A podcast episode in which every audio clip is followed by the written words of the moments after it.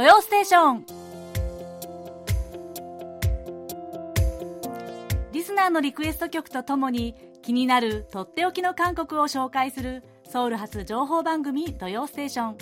進行役の張ミスです。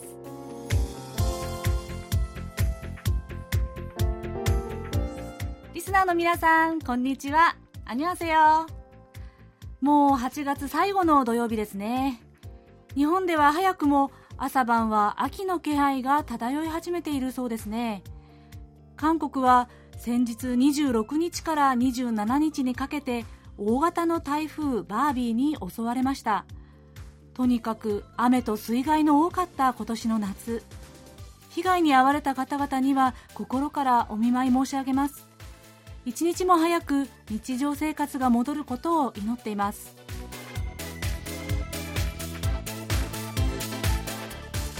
ラジオネームラカディさん。シンガポールに在住していた頃高校の時の担任の先生の紹介で韓国のあるアーティストを知ることになったのですがその方がご自身のラジオ番組で私の名前を呼んでくれました。私も在日コリアンなのでそもそも異国に住んでいるのですがシンガポールで一人部屋でラジオを聴きながら胸が熱くなったことがありました。それ以来そのラジオ番組は私にとって一生忘れられないラジオ番組になりました。そしてたまたまミスさんが今日からラジオ番組のパーソナリティを始めることを知りました。一時学生時代を共に過ごした仲間として今日の番組は一生忘れられないラジオ番組になること間違いなしです。ミスいやミスさん日本から応援しています。ファイティン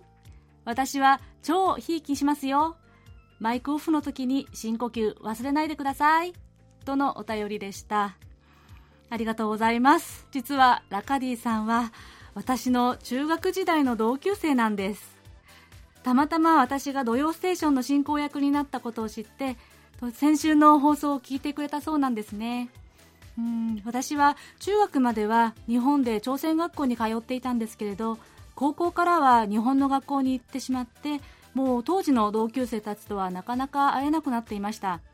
でもこうして自分が韓国に住むようになってからラジオを通してこうしてまたつながれるなんてなんだか不思議で胸があったかくなる気持ちでした。ラカディさんメッセージ本当に嬉しかったよ。これからもずっとよろしくね。それでは今週の土曜ステーションちょっと昔を懐かしみながらしっとりしたこの曲でスタートです。最後までお付き合いください。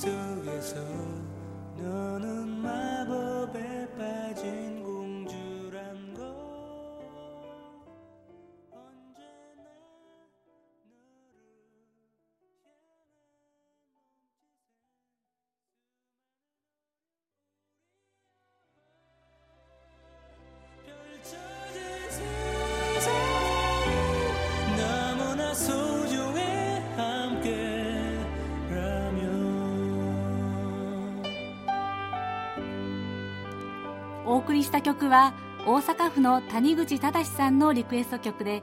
1994年に発表されたザ・クラシックのマボベソン魔法の城でした。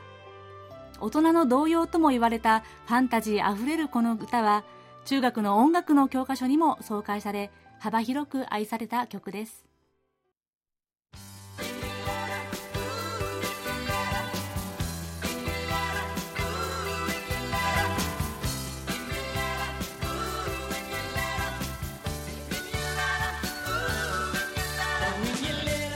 それではリスナーの皆さんから届いたお便りコーナーです。まずは及川和明さん。張さんこんにちは。第401回の放送を拝聴しました。ドステファミリーのリスナーの皆さんの数々の応援メッセージが紹介されていました。張さんも心強く感じられたのではないでしょうか。歴代のパーソナリティがそうであったようにプレッシャーのかかる初回の放送をお見事に進行されました。リスナーの心に寄り添う番組にしていってくださいね。この番組は週末の心のオアシスです。どうぞよろしくお願いします。とのお便りいただきました。及川さんこちらこそよろしくお願いします。もう本当に今週もたくさんのお便りをいただいて本当に心強かったです。全部ご紹介できないのが本当に残念でこのお便りコーナーを選ぶのもものすごく時間がかかりましたよ。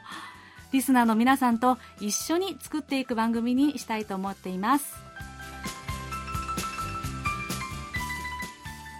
長野県の相馬秀樹さん。リスさんこんばんは。初回放送を聞きましたよ。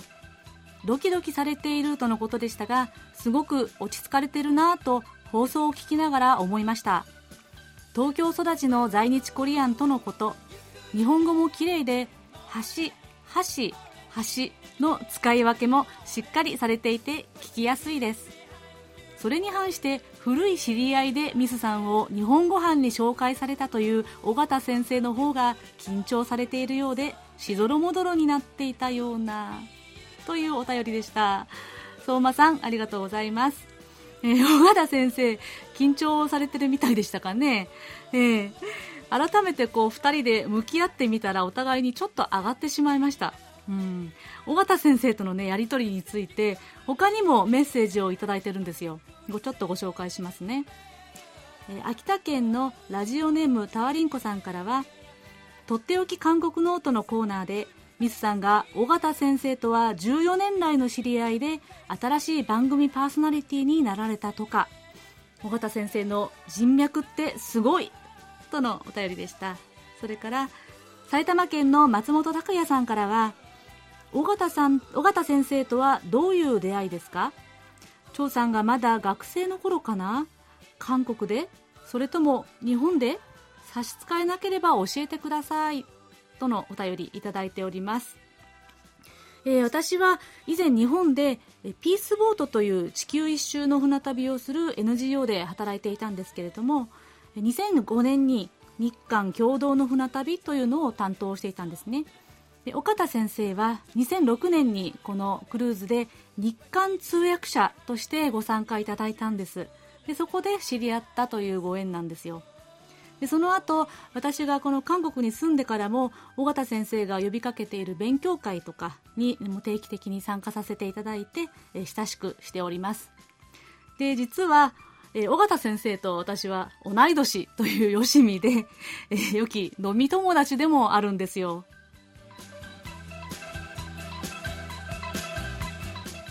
そして新コーナーのソウル暮らしの音で取り上げたパリパリについてもご感想いただいてます。京都府の関正則さん。超ミスさん8月22日の放送を聞きました。ソウル暮らしの音のコーナーを聞いて韓国のパリパリ文化は大阪の人の特徴に似ています。エレベーターのドアが開く前にボタンを連打。歩行者信号を赤から青になる前に渡り青になっている頃にはすでに渡り終えている。よくバラエティ番組で東京と大阪の人の行動を比較されて大阪の人はせっかちという芸能人もいらっしゃいます。全ての大阪の人がせっかちではありませんよ。誤解しないでください。ただ韓国社会のようにスピーディーとは別です。市役所の手続きや銀行の口座開設は時間がかかります。アマゾンは都市部は当日に荷物は着きますが都市部以外は1日から7日ぐらいで着きますね。韓国は行政の手続きが早く宅配は早朝に届くなど日本よりかなりスピーディーですね。韓国の方が日本に旅行された時にどのように感じるのかなととても興味があります。とのお便りでした。え関さんありがとうございます。なんと同じような感想もいただいてるんですよ。えー、大阪府の谷口正さんからは、パリパリ文化。うーん、それって大阪人ですか？と吹き出してしまいました。というお便りでした。うーん、確かに、韓国の都市部と大阪の雰囲気ってなんだか通じるものがあるっていう話はよく聞きますよね。もちろん関さんのおっしゃる通り、すべての人がというわけではないでしょうけれどもね。このパリパリ、早く早く、この文化については、うん、わかるっていうところから、うん、私はついていけないなとか、まあいろいろご感想をいただきました。これからもソウル暮らしの音のコーナーで様々な文化をご紹介していきますね。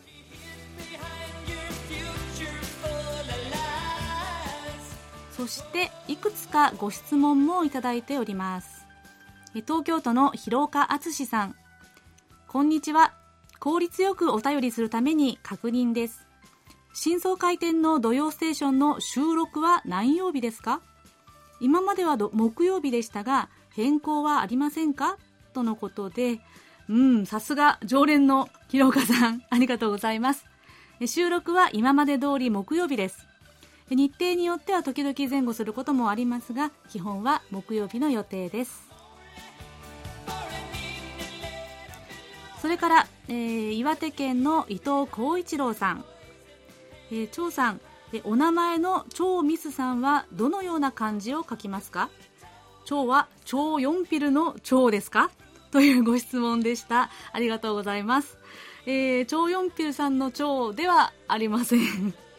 えー、漢字がねちょっと違うんですよ、えー、軍曹の曹放送会の曹という漢字がありますよね。この曹の縦線が1本なんです。ちょっとあのまあ珍しい方の蝶ですかね。で、えミスというのは美しいの実に樹木の樹と書きます、えー、日本の日本読みをすると幹になりますね。KBS 日本語放送のホームページの出演者面館に載っていますので、えー、ぜひご覧になってください、えー、自己紹介もアップされているのでよかったらご参考ください。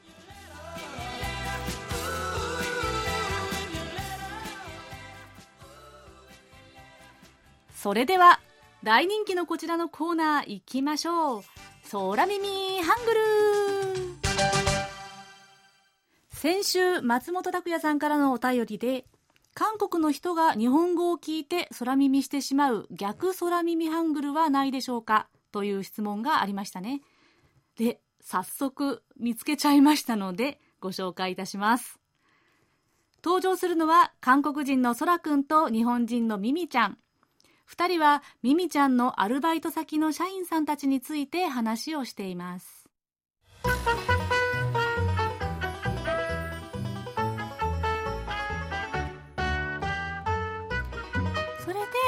来週は社員の山田さんの送別会なの。すごくお世話になった社員さんだったから、なんだか寂しいな。ふーん。で、山田さんは退職しちゃうの？ううん。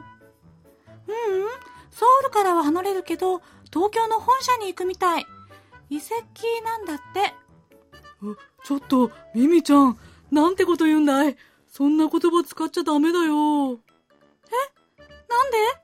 空くん、私、なんか変なこと言った？まあ、とにかく、山田さんは移籍。で、次に来る田中さんは、送別会の日は都合が悪いみたい。欠席なんだって。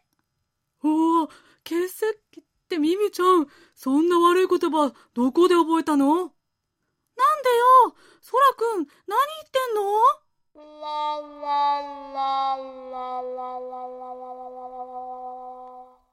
い。どうでしょうか？ちょっと無理がありますかね？あー、なんだか、こう、毎回この ミミちゃんとソラくんの会話難しいですよね。はい。ミミちゃんの日本語の単語をソラくんが勘違いする逆空耳ハングルを紹介してみましたが、これ、あの、KBS ラジオで言っちゃっていいんですかね、ひまわりさん。はい。実は、ソラくんが聞いて慌てた遺跡と欠席。これ、下手すると韓国語ではすごい悪い言葉なんですよ。遺跡という言葉。まあ、発音を韓国風にすると、遺跡というのは、この野郎。で、欠席。欠席というのは、もう犬野郎とか犬畜生みたいな感じなんですね。で、本来、石器というのは、子猫とか子犬とか動物の赤ちゃんのことなんですけれども自分の子供を愛情を込めて売り石器ということもありますですがニュアンスによっては悪口に使われて特に犬という意味の K が頭につく単語は大体良くない言葉なのでご注意をでこの韓国語の悪口「よ」と言います。もう侮辱の「辱」という漢字を書きますがこの言葉もちろん普段はめったに使っちゃいけない言葉なので下手に使ってしまうと間違いなく喧嘩になります。うん。でも定番の悪口みたいな言葉がたくさんあるのでもう放送なんかでは、えー、なるべく使わないようにこう放送禁止になったりしているんですけれども逆に冗談みたいにごまかしてこのイーシェキがとかいうのを言いながら字幕ではシェキとか出たりしているんですね。そういうのを見るとちょっと笑っちゃうんですけれども。はい。というわけで、えー、今回はあんまり使っちゃいけない言葉でしたが、韓国の人が日本語を聞いてびっくりした逆空耳ハングルを紹介してみました。ここで皆さんにお願いです。ぜひ空耳ハングル、空耳ミュージック、どしどし送ってください。えー、私の空耳よりも皆さんが見つけた空耳の方がずっと面白いこと間違いなしです。えー、ちょっと無理やりかなと思うものでも、もう今日お聞きの通り 大丈夫です。どしどしご応募ください。採用された方には、ささやかなプレゼントと、えー、私、超ミスのサイン入りベリカードをお送りします。皆さんお待ちしてます。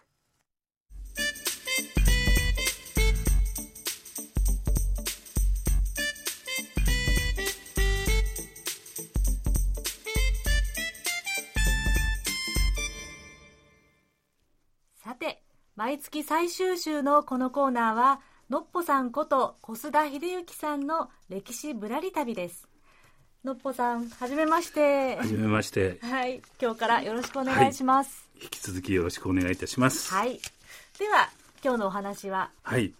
えーと、8月といえばですね韓国も日本も、まあ、過去の歴史を振り返ることの多い月だと思うんですけどその8月にまつわるですね歴史秘話を紹介したいと思います。はい。えーと、それは広島の原爆の被害に遭って死亡した朝鮮王室の王族イウ。日本ではリグ王殿下と呼ばれている人物に関する話なんです、うん、えー、イウはですね大韓帝国初代皇帝コジョンの孫でコジョンの五男ウィチン王義親王イガンの次男として日本統治時代の1912年に生まれました。えー、1917年5歳の時にですね父のイガンのいとこイ・ジュンヨンという人の養子になってフンソン大院君つまり古ジョンの父親から数えて4代目のウニョン軍運研究の当主となります。あのウニョン軍というのは前回の更新政変についてのお話しした時もちょっと紹介したんですけど、はい、ソウルチョンノ区に地下鉄安国駅の近くにある宮殿です。古ジョンが幼い頃この父の大院君と一緒に暮らした場所で大院君が若い古城に代わって実権を握っていた頃はここが政治の中心でした。また晩年にはあの運送大院君が幽閉された場所でもあります。またですね古城と王妃後のミョンソン皇后が婚礼の儀を行った場所としても知られています。うん確か。ここであの王朝時代の婚礼の儀式模様を再現するガレっていう儀式が、毎年行われていて観光客にも公開されているそうですね。はいそうなんですね。それで日本統治時代の古い地図を見るとこのウニョンウニョン郡というのはリグ公皇帝と名付けられていることが分かります、つまりリグ公殿下と呼ばれたイウの指定でした、えー、イウは10歳の時日本へ渡ってですね学習院初等科へ入学しその後陸軍中央幼年学校を経て陸軍士官学校に進んで1941年に陸軍大学校を卒業するんですけど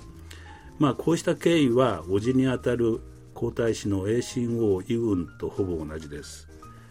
イウンも10歳で日本に渡って学習院から陸軍幼年学校陸軍士官学校を卒業したとい。うわけです、はい、またですねイウンには3つ年の離れた兄、まあ、イボ家がいて利権遺恨というんですけどその遺恨も幼くして日本に渡って学士院中等科陸軍士官学校陸軍大学校を卒業しています。まあ、その卒業年次を見るとですねイウはイコンと全く同じ道を3歳の年の差のまま歩んだことになります。まあ、当時その日本の皇族男子というのは必ず軍籍に就くことになっていまして、まあ、日本による併合で皇族に準ずる身分となった竜王家の王族男子たちもそれを踏襲する形になったわけです。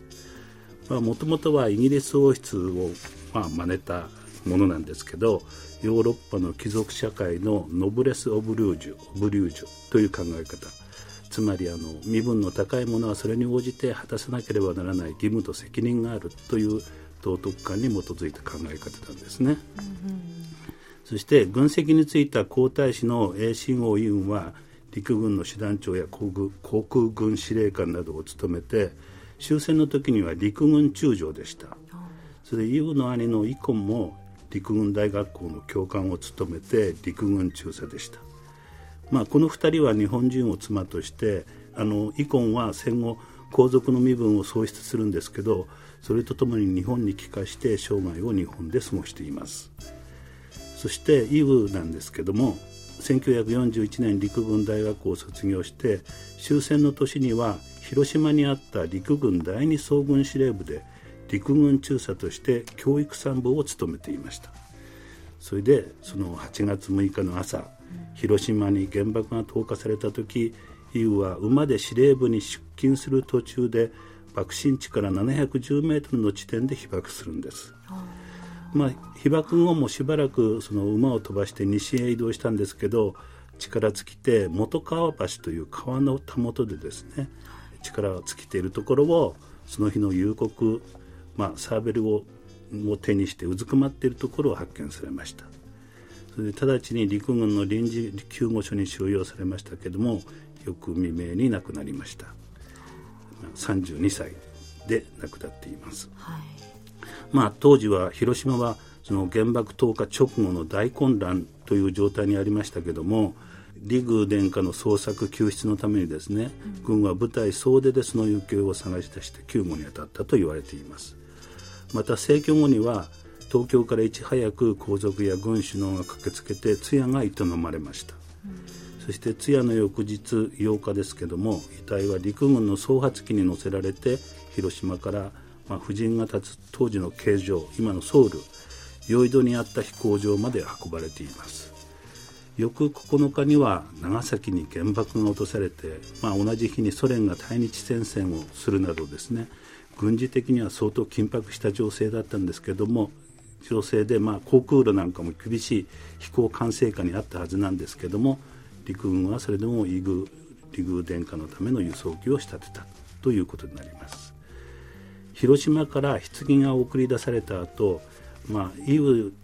陸軍殿下付きの武官副官がいたんですけど、はい、吉成宏という人中佐がピストルで自決しました、まあ、本来ならですね殿下に同行しているはずだったんですがこの日はたまたま一足先に司令部に出勤していたために、えー、吉成中佐は被爆を免れたと。それで殿下を十分にお守りできなかったという自責の念に駆られての自決だったと言われています、えー、ソウルではこの後朝鮮総督をはじめ各界要人が出席して改めて通夜が行われ8月15日には陸軍葬として葬儀が行われました、まあ、8月15日といえばその日の正午昭和天皇による終戦の消直つまり、まあ、ポツダム宣言を受諾して無条件降伏を宣言する玉音放送が行われた日です、まあ、日本にとってはまさに国が滅びた時。韓国にとっては独立を取り戻す幸福の瞬間でしたけどもそうした大変な時間にもかかわらず葬儀はまあ、玉音放送から1時間後の午後1時から予定通り粛々と執り行われたと言われています、えー、まあ、日本は国国が滅びましたけども朝鮮王室には最後まで礼を尽くしたという姿を見せようとしたのかもしれません、まあ、ところでこの葬儀が行われたのは京城運動場後のトンデムン運動場でした。はい。トンデム運動場、はい、今はあの DDP ですね。デザインプラザという大きな展示場とアートミュージアムみたいなのが建っていますよね。近代的な建物に変わってますよね、えー、でまあ、ここは2007年まで競技場として使われた後、まあ大規模な発掘調査が行われ行われて今はとんでも歴史文化公園となっています、はい、それでその、まあ、発掘調査などからここは昔から練兵場として使われてきたところで東から侵入する敵を防ぐよ、まあ、守備の要だったということが発掘調査の結果分かって、まあ、そうした歴史を紹介する歴史館とか記念館が建っています。もう一つリグ・リ・イウゆかりの場所として広島の平和記念公園の中に韓国人原爆犠牲者慰霊碑というのが建っているんですけども、はい、えー、この日は以前は離宮殿下が瀕死の状態で発見された広島市中区の本川橋のたもとにあったものです。それが20年前に今の平和公園に移設されて石碑には、えー、離宮殿下ほか2万 ,2 万余の霊を祀ると刻まれています。つまり韓国人被爆者の筆頭にイウの名前が挙げられてるんですよね。なこの日はご覧になったことがあるそうですね。はい、私ははい見たことがあります。えー、はい。それでまあ広島長崎の被爆者のうち10人に1人はまあ韓国朝鮮出身の人だったとも言われてますけど、日本が戦争に負けて韓国が植民地から解放されたのはこの広島長崎への原爆投下があったおかげだと考える、まあ、民族解放論という考え方もあって韓国の原爆被害者の存在はその後韓国ではあまり注目されてこなかったとも言われているんですね。またあのリグ皇皇帝と呼ばれたウニョン軍なんですけども戦後も長い間リウの夫人とか子供が暮らす指定となっていました。それで1993年にソウル市に売却されて、まあ、大雲君時代からの文化財を含めて王室の財産も寄贈されました。その後3年の改修を経て現在の形で公開されていますあの内部の説明は大雲君と古城民妃の結婚に関するものなのがほとんどなんで、うん、そのイブのことについては一言も触れられていないんですけど、うん、ここを訪れる時もし機会がありましたら、ぜひぜひその朝鮮王朝最後の王族イブのことも思い出して合わせて韓国の原爆被爆者の存在も振り返るきっかけにしたらいいなと思います。なるほど。はいぜひねあの広島の平和記念公園に訪れる際にこの韓国人原爆犠牲者の慰霊碑もね、はい、あの一度訪れていただけたらいいなと思います。あのところでこの後ホームページにも載せるんですけど、えええー、イウの若い頃の写真を掲載します。あえーはい、どうでした？ご覧になって。えー、なんかね割とあのキリッとしたお顔のね。はい。とても美男子に見えるんですが、はい、まあ、この後ホームページに載せるのでぜひそれそちらもご覧になっていただきたいと思います。はい。今日の、えー、のっぽさんの歴史ぶらり旅、えー、本日は広島で原爆死した伊王家の末裔李宮についてお話しいただきました。のっぽさんありがとうございました。はいありがとうございました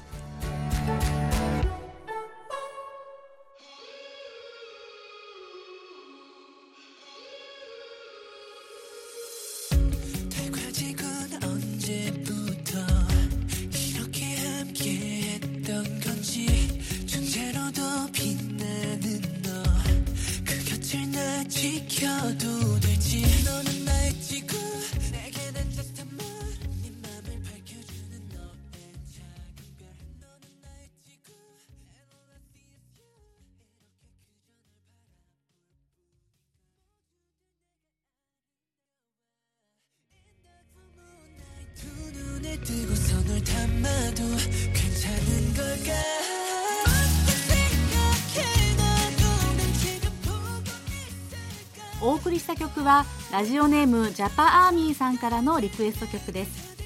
2020年にリリースされた BTS のアルバム Map of the Soul 7の収録曲で BTS のメンバー JIN のソロ曲 Moon でした。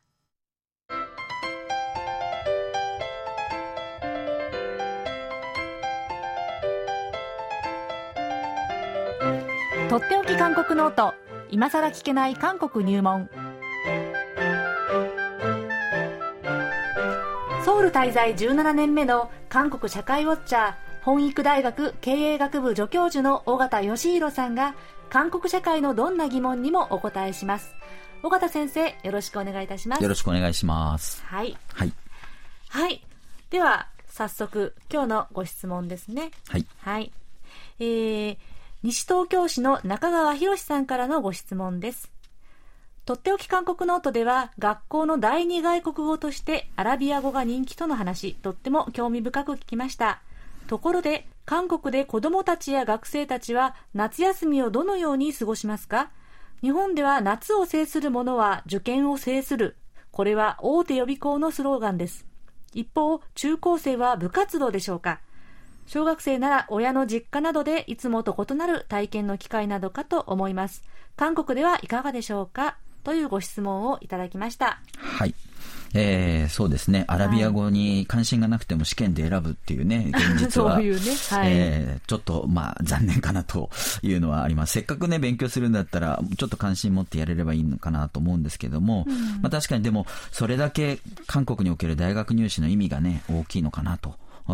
いう、えー厳しさも、えー感じられます。ですね、はい。うんえーそれでですね、夏休み、えーの、おまあ、子供たちの過ごし方なんですけれども、はい。今年はもう本当にコロナのせいでですね、えー例年のもうそれとは全く異なるものになってるのでって、しまってますよね。はい。もうこれは韓国がどうとか日本がどうとかっていう、そういう、えー次元ではなくなっているっていうとは思うんですけれども、えーまあ、そもそも韓国の受験生、えーにとっては夏休みも何も関係ないのかなというところはあります。はい。あの、まあ、今のコロナの事態においても、おもう真っ先に、えーまあ、取り沙汰されたのが、高校生が学校に通えなくて学力がどうなるんだとね、えー大学入試はどうなるんだって、そういう話があーかなり、えーありました。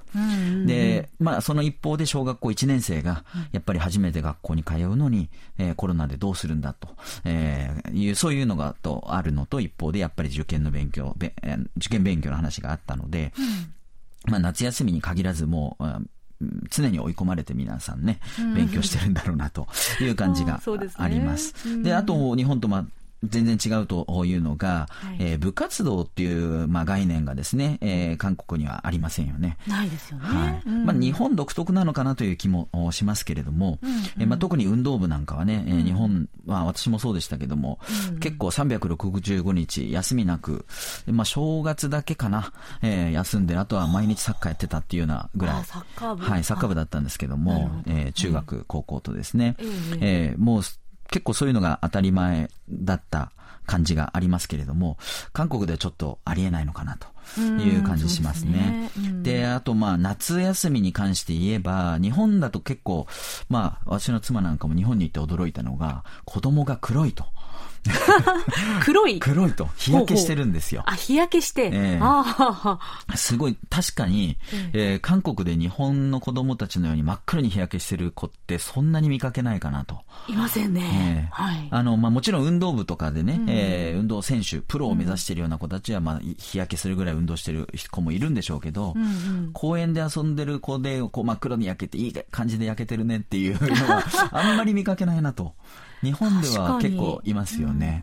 だから、そういう意味では、こう、やっぱり炎天下の中で、えー外に出て遊ぶっていうことをあんまりしないというか、まあ、あと、最近なのかもしれないですけども、やっぱりちょっと、あんまり暑い中で運動するのはね、体に良くないっていう意識がだいぶ、まあ、そういうのはちょっとナンセンスだっていうような認識がだいぶ浸透してるのかなという気はします。ええで、あとまああの、空気が良くないとかね、そういう違う部分もあるとは思うんですけれども、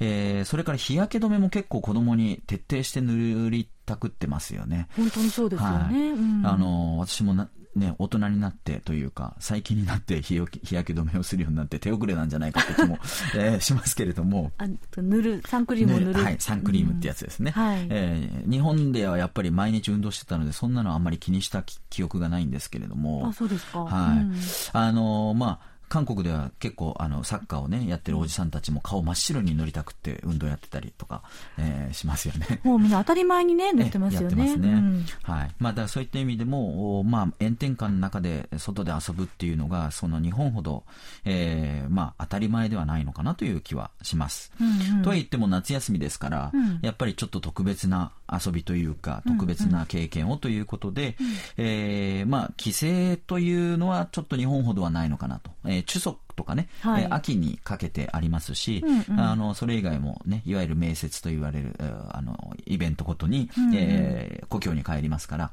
日本のお盆のようなあ帰省ラッシュみたいなのはないのかなと。はいはい、えー、思います。で、それ以外にても、あの、海外旅行に出かけたりとか、うん、海とか山にね、キャンプ行ったりとか、あと、ウォーターパークっていうね、えー、大型ののプールエンターテイメントテイメントパークですか、うんうん、そういうプール、はい、室内プールですね。結構人気ですよね。まあ、だから、焼けないわけですね。室内ですから。ああ、はい、なるほど。まあ、そういった感じでけあの特別な経験をすると、うん、あとはあの、えー、いわゆる塾みたいなところにですね、うん、えー、特別講義、えー、という形で、えーまあ、スペシャルイベントということですかね 1週間2週間その夏休みの期間に、えー、こう学びに行くと。まあ、英語キャンプだったりとか、まあ、えー、まあ、運動、スポーツだったりとか、スポーツも,、えー、もありますし、もういろいろありますね。えー、何か、えー、作る、えー、工作の教室とかもありますね。料理教室なんかもありますね。えー、まあ、なんか夏休みだからっていうわけじゃなくて、普段もあるんですけど、夏休みは特に、うん、えー、それ以降の正規の新学期が始まってからの、うん、えー、まあ、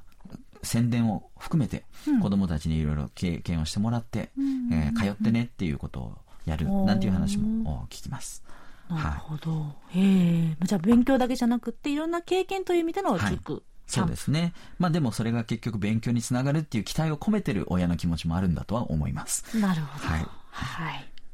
わかりました。はい。では、続いてもう一つ質問をご紹介します。はい、ラジオネーム、ハメルさんからのご質問です。最近の地球の歩き方、韓国版は、かなり情報が充実した感じがしますが、韓国で日本を紹介する同様のガイドブックにはどんなブックがありますか？というご質問をいただきました。はい。えー、地球の歩き方ね、えー、もう、有名ですけれども、かつては結構間違いなんかが指摘されていたりもしましたけれども、まあそもそも韓国変化が早いので、そうですよね。えー、その発行された時にはもうすでに、えー、時すでに遅し変わってるというようなこともあり得るぐらい、うん、えー、ですから、あれなんですが、まあ、韓国では、その紙のガイドブックよりも、えー、ブログとかネットの情報を結構最近皆さん利用してるのが、うん、あ主流なのかなと思います。はい、えー、まあ、旅行先でも当然 Wi-Fi をね、うん、えー、使えるようにするっていうのは必須、必須ですよね。必須ですね。うん、あの、こ空港でね、えー、Wi-Fi の、その、なんていうポケット Wi-Fi、はい、あれの貸し出しとかも行列になってたりしますよね。そうですね。えー、時間帯によってはもう本当ね、もう人だかりになってると。い う、まあそれぐらいもうマストですね、えー、Wi-Fi を使って、やはり現地でも、まあ地図とかを見たり、いろいろ情報を、えー、入手しながら、えー、旅行すると。いうのが当たり前になってきているのかなと。はい、で、特に、えー、私なんかが、えー、まあ、韓国らしいというか、韓国ならではなのかなと思うのが、うんえー、結構その個人の感想、個人の体験、そういった生きた情報をあの皆さん好む傾向にあるのかなという気がするんですね。えー、ですからブログの影響力とか非常に大きいですよね。よねパワーブロガーって言われるような人たちいますよね。うんうん、えー、そういう人たちがあこういう行ってきた経験とかを見て、うん、写真とかを見て、あ、美味しそうとかね、えー、面白そうって言って皆さん行く感じがするんですね。そうですよね。えー、で旅行に限らずこういった情報の取り方、姿勢っていうのが日韓で違うなと感じるのが、うん、結構検索サイトでこう検索すると、日本の場合結構オーソライズされた、えー、公式ホームページとかがですね、上に出てきて、皆さん結構それを探して、生き方とかを調べたりする人多いような気がするんですが、韓国ではブログとか個人のアップした情報が結構上の方に出てきて、それで皆さんあの確認してたり、えー、誰々はこんなこと言ってる、誰々っていうのは誰々か知らない人なんですけれども、えー、こういうふうに言ってこうやって言ってる人がいるとか、そういった形の情報の取り方ををするなというのを結構感じるんですね。そうですね。ですから、まあ、その、まあ、ネットだけに限らないのかもしれないんですけども、口コミ情報を結構総合して自分なりに判断をするという、え習慣があるのかな、なんていうふうに思うんですね。えー、で、日本はどっちかというと、もう決まったまとめサイトなんかも結構、皆さんね、あの、よく利用すると思いますけども、うん、そういったのも結構日本ならではなのかなと。ある程度皆さんで、えみんな、みんながこう見て、えー、正しいとされる情報に飛びつく、えー、というところがあるのかなと。ちょっと違いが感じられるんですけれども、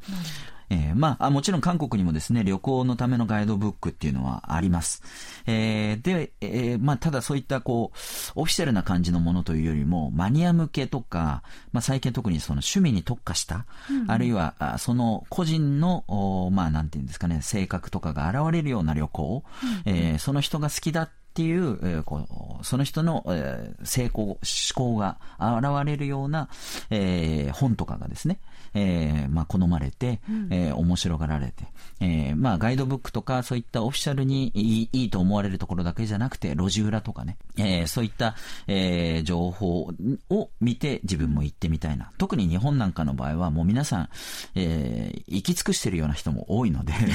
えー、えー、あの、まあ、あの、若い人なんか特にですね、誰も行ったことのない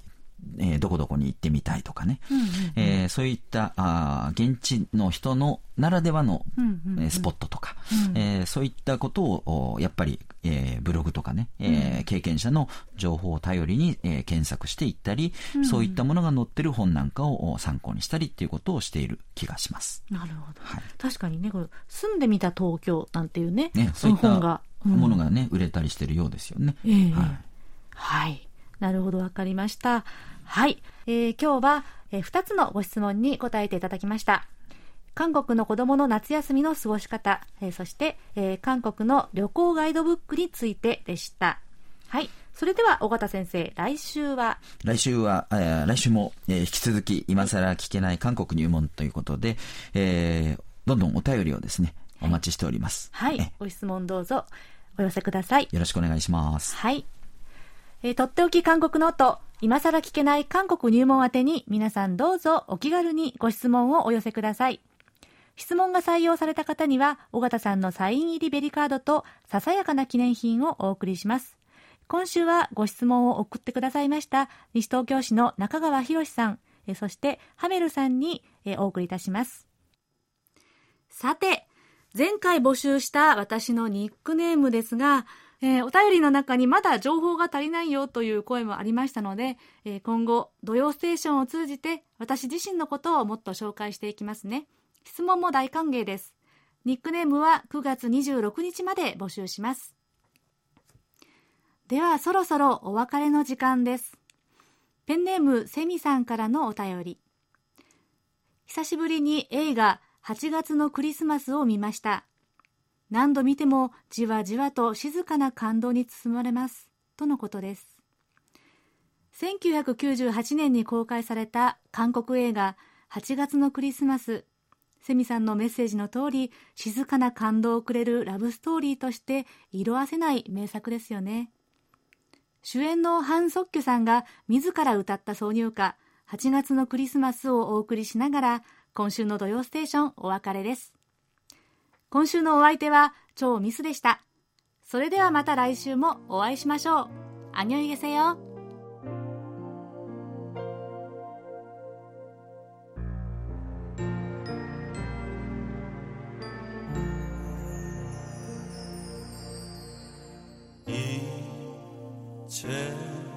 너를남겨두고나